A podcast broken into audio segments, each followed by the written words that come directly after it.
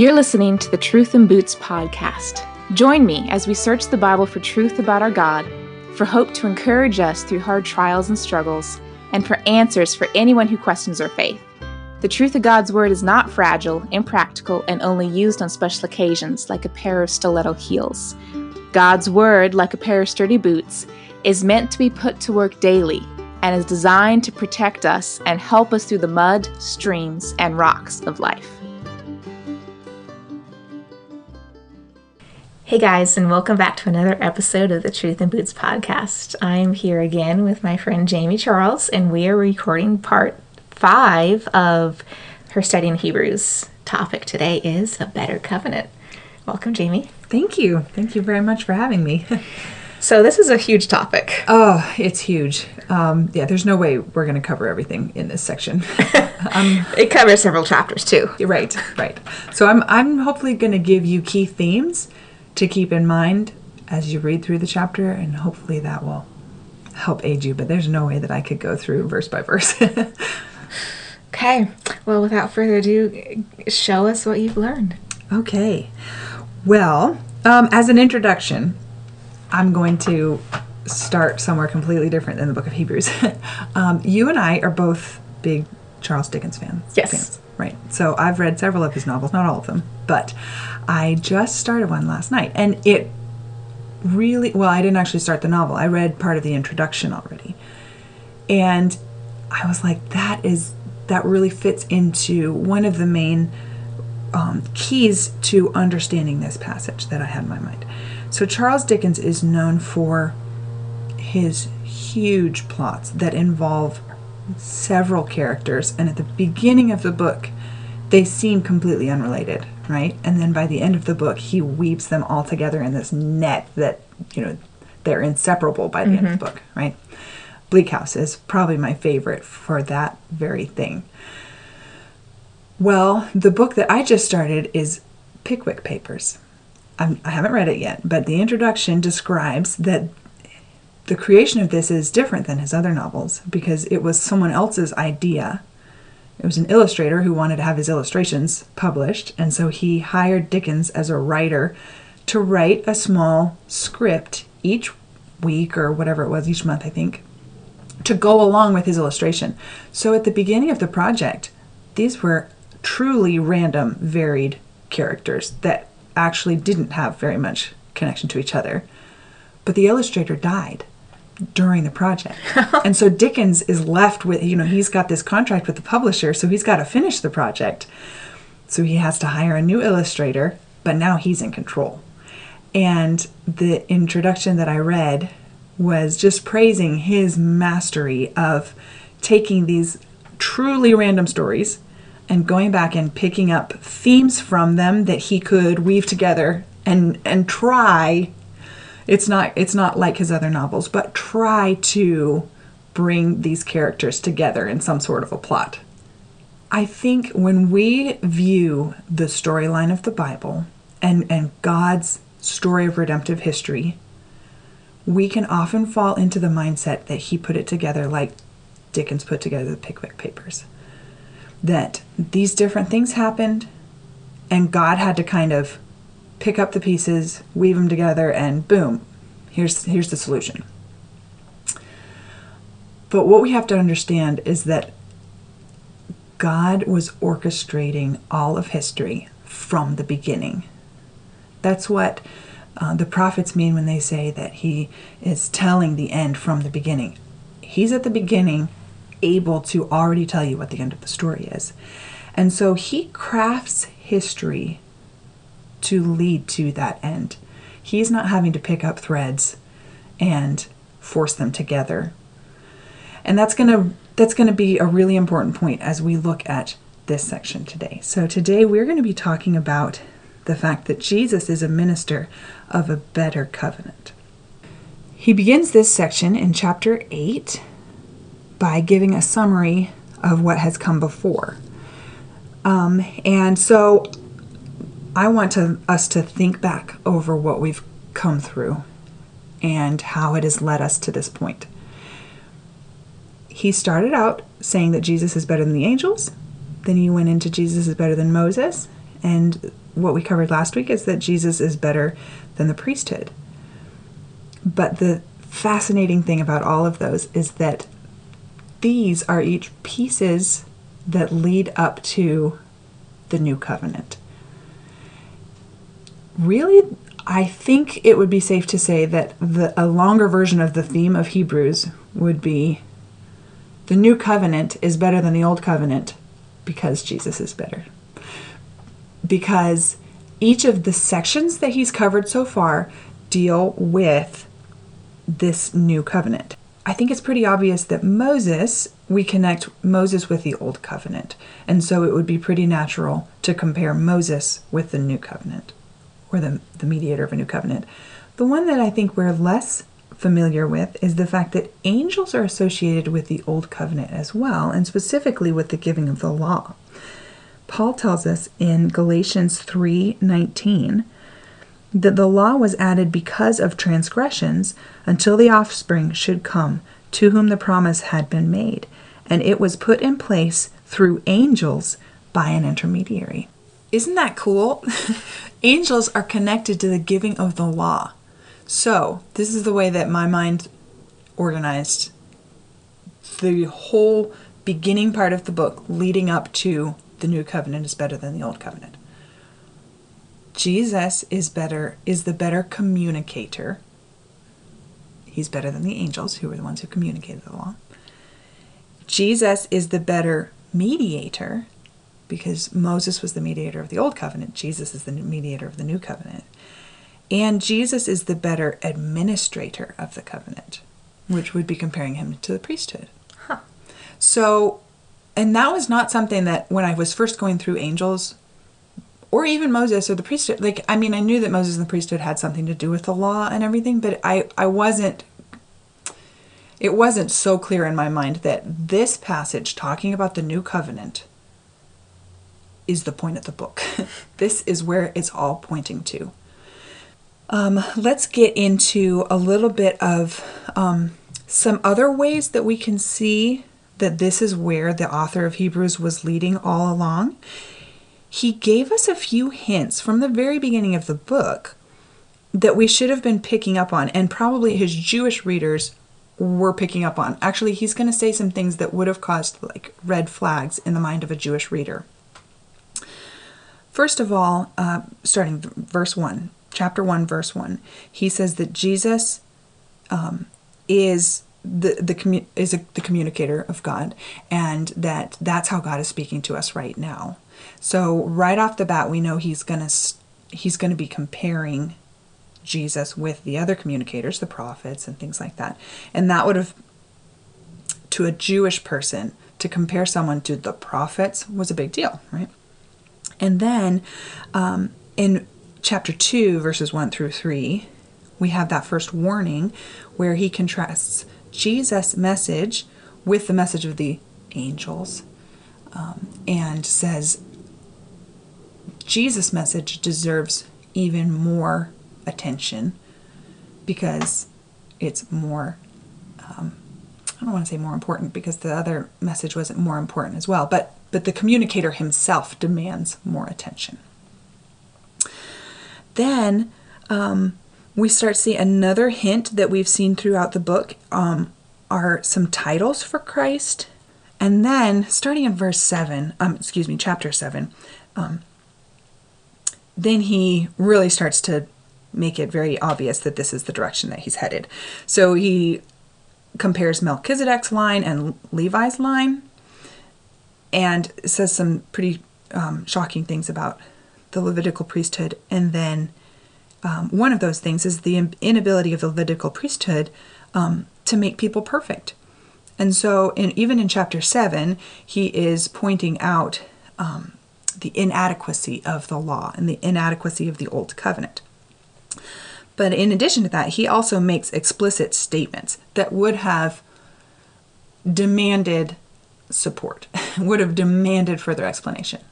So, um, for instance, in chapter 7, verse 12, he says, For when there is a law in the, uh, excuse me, when there is a change in the priesthood, there is necessarily a change in the law as well. This points to the interconnectedness of the priesthood and the law, and not even just interconnectedness. Like, there isn't any part of the law that is separate from the priesthood. Um, priests were the ones who determined whether you're clean or unclean. Priests were the ones that you came to uh, with your sacrifice that you were making to God. Every part of the law revolves around the the priesthood and the tabernacle and so it's very clear that when he says the the fact that I'm saying that there's a change in the priesthood is um, monumental because I'm I am claiming that there must therefore be a change in the law as well.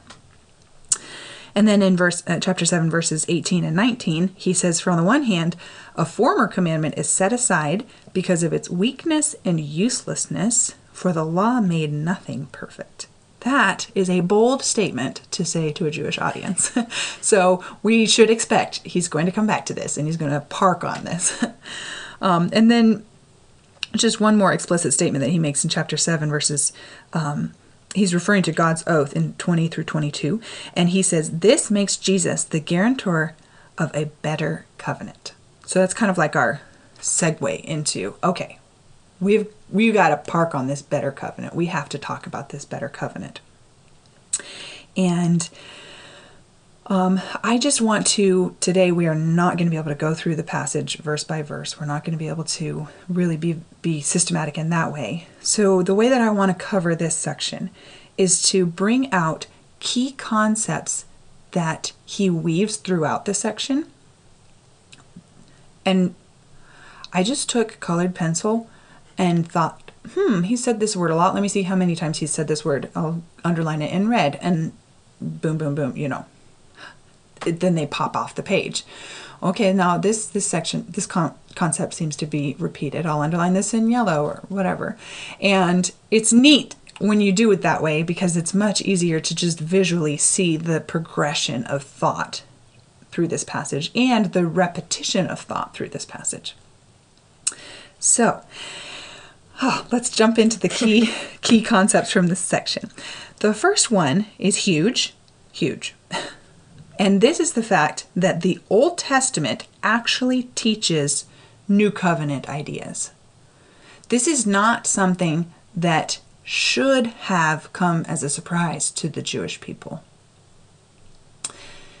This is an idea that if they had been paying attention to their Old Testament that they were reading, they should have expected these things to come to pass. The first um, proof that he uses of this is probably the harder one for us to get our minds around.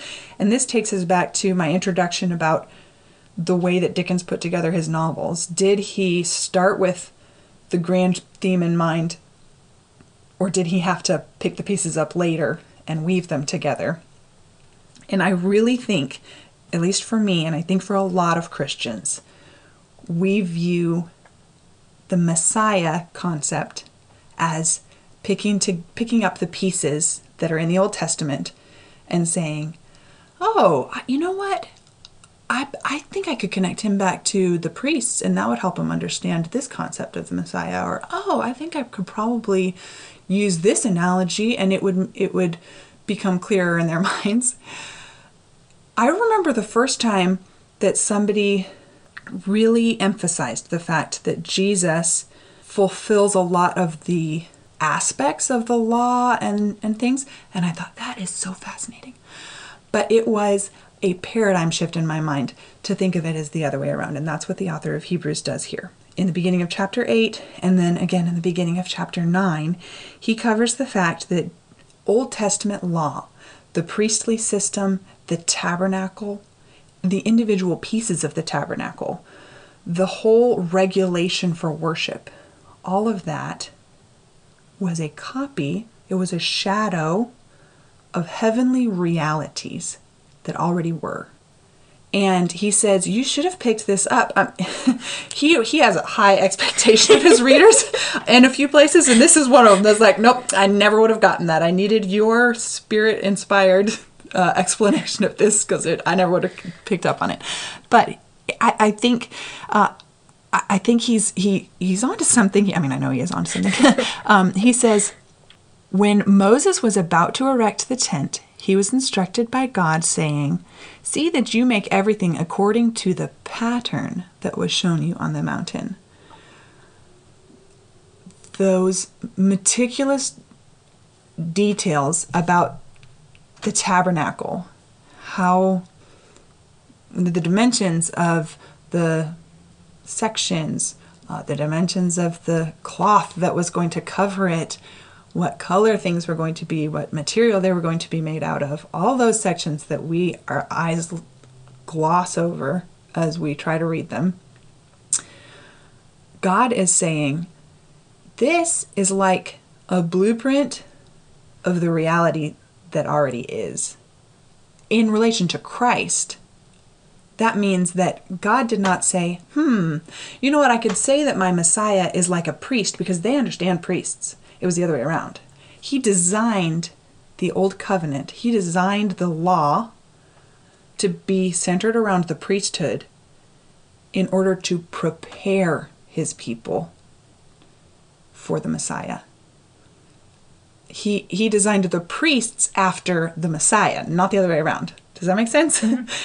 so there are certain realities that that we'll get into a little bit later, but the fact that um, Jesus' priesthood, um, the fact that he he made one single sacrifice, the fact that blood was necessary, um, the seriousness of our sin against God, that it deserves a blood sacrifice, those things were not imposed into the law and then just you know transferred over into Jesus' sacrifice. No, these were realities before the law.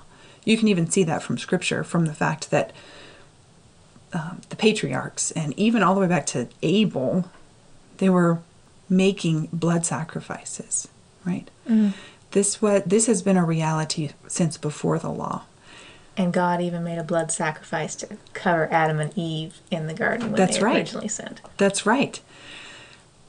It has always been true that the wages of sin is death. It has always been true that without the shedding of blood, there is no forgiveness of sins. And the law was given to be a, a living um, object lesson to the people of God. This would be ingrained into the very being of who they were. They would know that in order to relate to God, you must have a mediator, you must have a blood sacrifice. We are not able of ourselves to just come into God's presence. So, the first idea that we can see from the Old Testament is that the heavenly realities were the foundation and that the law was merely a copy, it was a shadow of those realities. The second way that the new the Old Testament teaches the new covenant is uh, very explicitly, and that is the remainder of chapter 8. He quotes a large section from the book of Jeremiah, chapter 31. This is not just an obscure passage in the Old Testament. Every Jew would have known about this. This was huge. Now, I don't blame them for not knowing exactly how it was going to come about and all that. We have all kinds of prophecies that are clear, but we just don't know what they're going to look like when they get here. But he what he's saying is the new covenant is not a new idea. God has been promising it for eight for years. So, I'm just going to go ahead and read through this section. It is so clear, it really doesn't need that much explanation. Jeremiah says, and then the, the author of Hebrews quotes, Behold, the days are coming, declares the Lord, when I will establish a new covenant with the house of Israel and with the house of Judah, not like the covenant that I made with their fathers on the day when I took them by the hand to bring them out of the land of Egypt. For they did not continue in my covenant, and so I showed no concern for them, declares the Lord. For this is the covenant that I will make with the house of Israel after those days, declares the Lord. I will put my laws into their minds and write them on their hearts. And I will be their God, and they shall be my people. And they shall not teach each one his neighbor and each one his brother, saying, Know the Lord, for they shall all know me, from the least of them to the greatest. for I will be merciful toward their iniquities, and I will remember their sins no more. That's pretty clear. he just states at the beginning, I will establish a new covenant with the house of Israel, not like the covenant that I made with their fathers when I brought them out of Egypt. So the people of God should have been looking for this. It, yes, it was going to be surprising how it came about. Yes, there were things that they would need to change about their thinking, but they should have been accepting this is coming. So then he summarizes that point by saying, In speaking of a new covenant, he makes the first one obsolete. And what is becoming obsolete and growing old is ready to vanish away. So the Old Testament taught the, this idea of a new covenant. The next key concept that we really need to get as we study through this passage is the um, idea of a repetitive or continuous need for sacrifices versus a single sacrifice for sins. So it, it's pretty obvious. We already covered this in chapter 7 that the priests were sinners. They had to actually bring sacrifices for their own sins before they could offer for the sins of the people. And so, because the priests were sinners, um, they could not perfectly fulfill the, the responsibility of the priesthood. And they couldn't do it forever because they died because they were sinners. And Jesus is the perfect high priest, so he never had to offer a sacrifice for his own sins. It's interesting. Jesus is both the priest making the sacrifice and then he's also the one being sacrificed. So there's there's a connection there um, that the animal sacrifices that those sinful priests were making they could never take away sin. And the author of Hebrews here uses just logical reasoning. Okay, if the animal that I bring to the altar is taking away my sin, then I should never have to bring another animal to this altar, right? Because my sin has been taken away. But that's not how it worked. I would go back home and I would sin again, and I would have to bring another animal sacrifice. Because the blood of bulls and goats can never take away sin. They were always um, designed to cover the sin of the one sacrificing, but they could not take away sin just by the very nature that of the fact that they had to be um, offered repeatedly. But Jesus, and and he also he, he uses another little um, logical conclusion that if Jesus' blood did not take away sin, then Jesus would have to be offered repeatedly since the foundation of the world. So he's using a you know logical de- deduction on either side because these have to be repeatedly offered. They are not taking away sin because Jesus' offering was a once for all time offering. It did take away sin. Um, and then even the idea of the fact that the priests are standing while and daily having to offer these sacrifices, they can't sit down because their job's never done because Israelites keep sinning. um, but Jesus, after he finished his work and after he uh, accomplished a once for all sacrifice, he sat down at the right hand of God. The third um, major concept that this passage chapters 8 through 10 really deals with is the idea of a blood sacrifice, that blood was necessary. And this is another th- thing that would be very, very familiar to a Jew. Very. Um, all the way back to, well, like we, we discussed some of the, before the um, law was given, back to the Passover itself. The fact that they had to put blood on their doorposts in order for the firstborn in their house to be saved. The idea of blood sacrifice um, being the remedy for sins was ingrained in these people. And so that's what he comes back to this time that that is the same thing for the new covenant as well.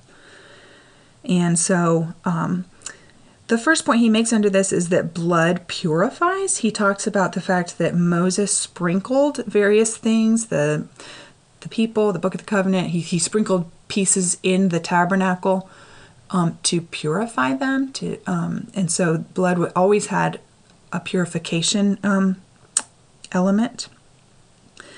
But there was also a forgiveness element. He this is where we have that wonderful um, statement without the shedding of blood, there is no forgiveness of sins. That has always been true, and it's still true in the new covenant today.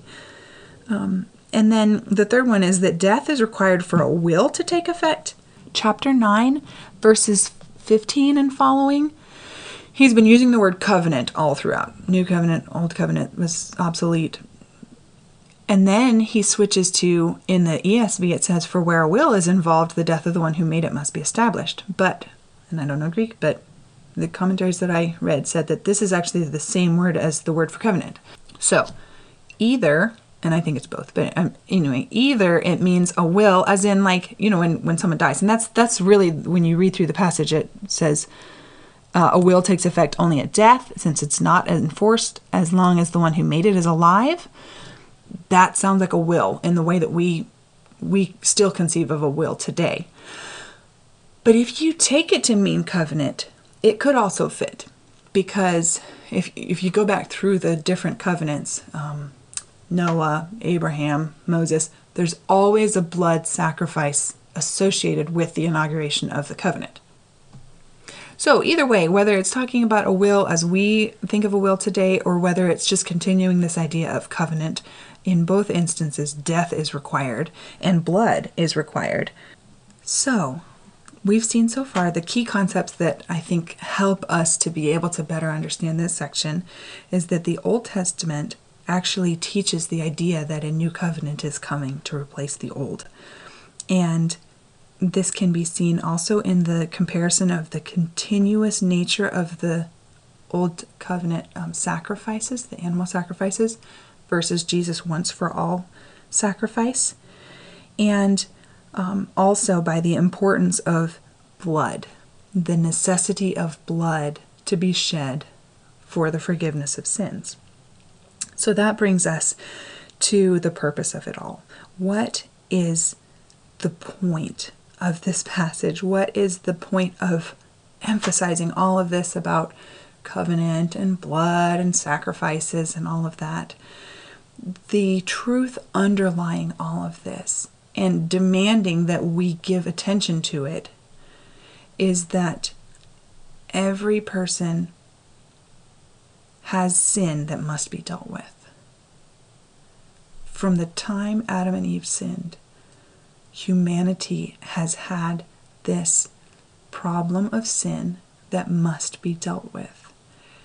And God, in His mercy, gave through the law a very clear picture of the way that he views human sin,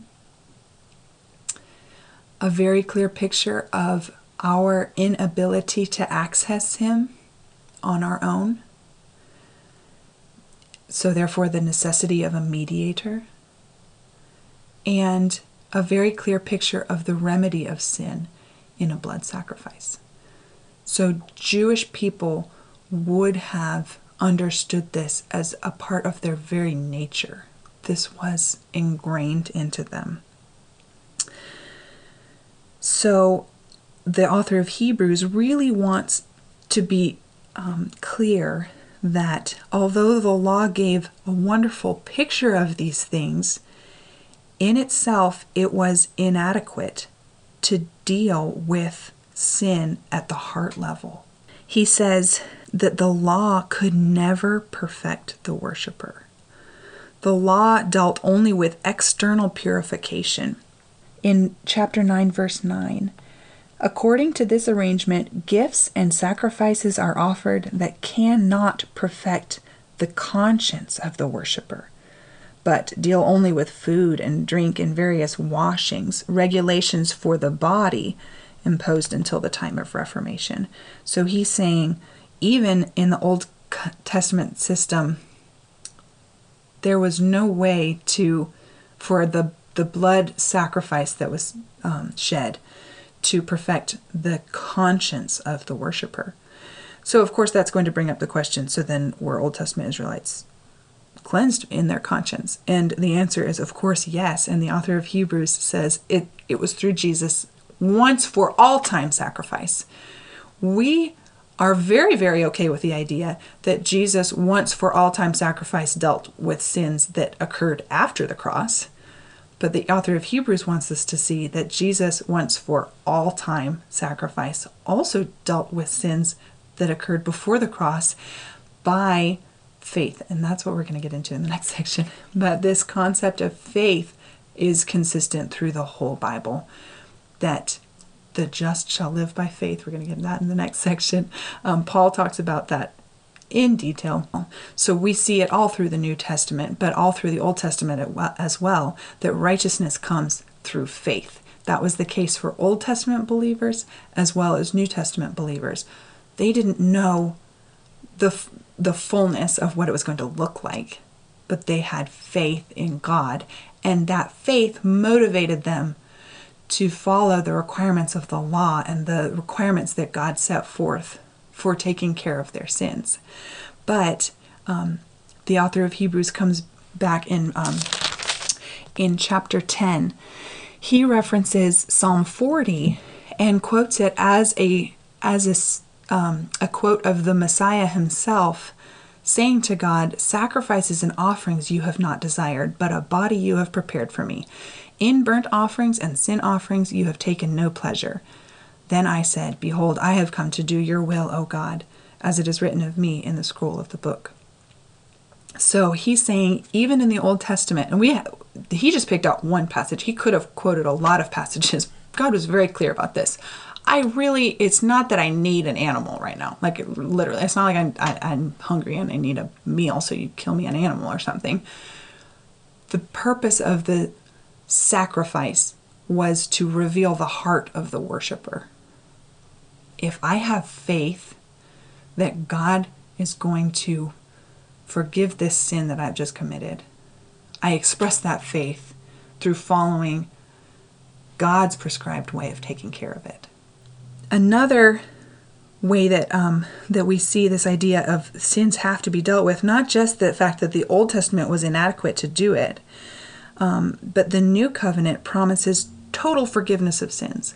Um, as he was talking about the continuous first single offering, the idea that they had to keep sacrificing showed that um, that system was not adequate to completely take away or completely forgive their sins.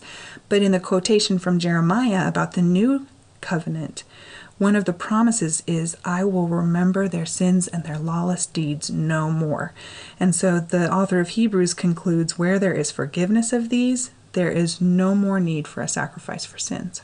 Jesus' one time sacrifice perfectly deals with sin and it secures an eternal redemption. Um, it purifies our consciences from dead works to serve the living God. There, he just over and over again. I, I think these are direct quotes from the passage. He he comes back to it in many many ways. The fact that our problem is sin, and the old covenant um, presented a picture of what God's remedy was, but that picture was always pointing to the need for a once for all sacrifice by a perfect offering. This would have been difficult for Christians to to decipher what is my relationship now to this old system and how does that relate to Christ. Um, but they did have the advantage, an advantage over us, because all of these they wouldn't have needed anyone to explain this. I mean, they obviously did because he's having to do it right now, but they understood the ideas that he's presenting they just needed someone to explain them that Christ fulfilled those ideas. But they understood that their sin needed a sacrifice, that their sin kept them from God, and that they needed a mediator between them and God. So, as we think about Christians today, it could almost be like, wow, these are such big concepts. How are we ever supposed to have that same advantage, that same um, benefit of very familiar with these systems. And of course, one way is by reading the Old Testament. And reading the book of Hebrews and studying the book of Hebrews will change the way you read your Old Testament. There's, it's impossible not to, especially the books in, in the five books of Moses. But God, in His grace, has given us constant reminders, right? Mm-hmm. Our church does it once a month. Some churches do it once a week. Some do it once a quarter. But Jesus, before he left, he told his followers, Do this in remembrance of me. The Lord's Supper, where we take of the body and blood of the Lord, he says this is to be a remembrance. This is to be a constant reminder for you. The Old Old Testament saints had constant reminders in bringing a sacrifice to the temple. New covenant believers have a constant reminder of our one time sacrifice when we partake of these elements that represent his sacrifice. That is a lot of truth to wrap our heads around. And sometimes we, as 21st century believers, mm-hmm. um, forget that we are free from sin mm. through Christ. So I know you've said it several times, but can you just put the truth that you just gave us into boots so that we can get practical with what we're each struggling with today? Yeah, definitely. Um, these truths are the foundation that we can build our faith on, but then that faith must be put into practice in our lives, right? And so for a believer back then and a believer today, we still come to God through faith, right? And our faith must be in the finished work of Jesus, that his once for all sacrifice actually does take away my sin. And kind of like we we saw that it took it takes away the sin that happened uh, for believers before the cross but it also takes away sin for the believers that happens after the cross. I think another hangup for Christians is that somehow we think that the moment of my salvation, I somehow relate to God on a different level, as if Jesus' death on the cross dealt with my sins before I got saved, and I repented of all those, and He paid for those. And now, every time I sin, I've got to go back and do it all again. That is not, Jesus' death on the cross paid for the sins that I have not yet committed, right? That the way that I relate to God is the same every time I sin. I come to Him on the basis of Jesus once for all sacrifice. And the forgiveness that I experience is still based on Jesus' sacrifice. There is nothing that I can do to make penance for my sin, there's nothing that I can do to uh, negate the work that Jesus did on the cross. And that is such a comfort for believers who struggle with guilt. We should feel sorrow over our sin and it should be a sorrow that leads us to repentance. And we should feel the boldness that the, the author of Hebrews talks about the boldness to come before the throne of grace and receive mercy because it's already been purchased on the cross. We are not having to re uh, re save ourselves every time we con- confess a sin.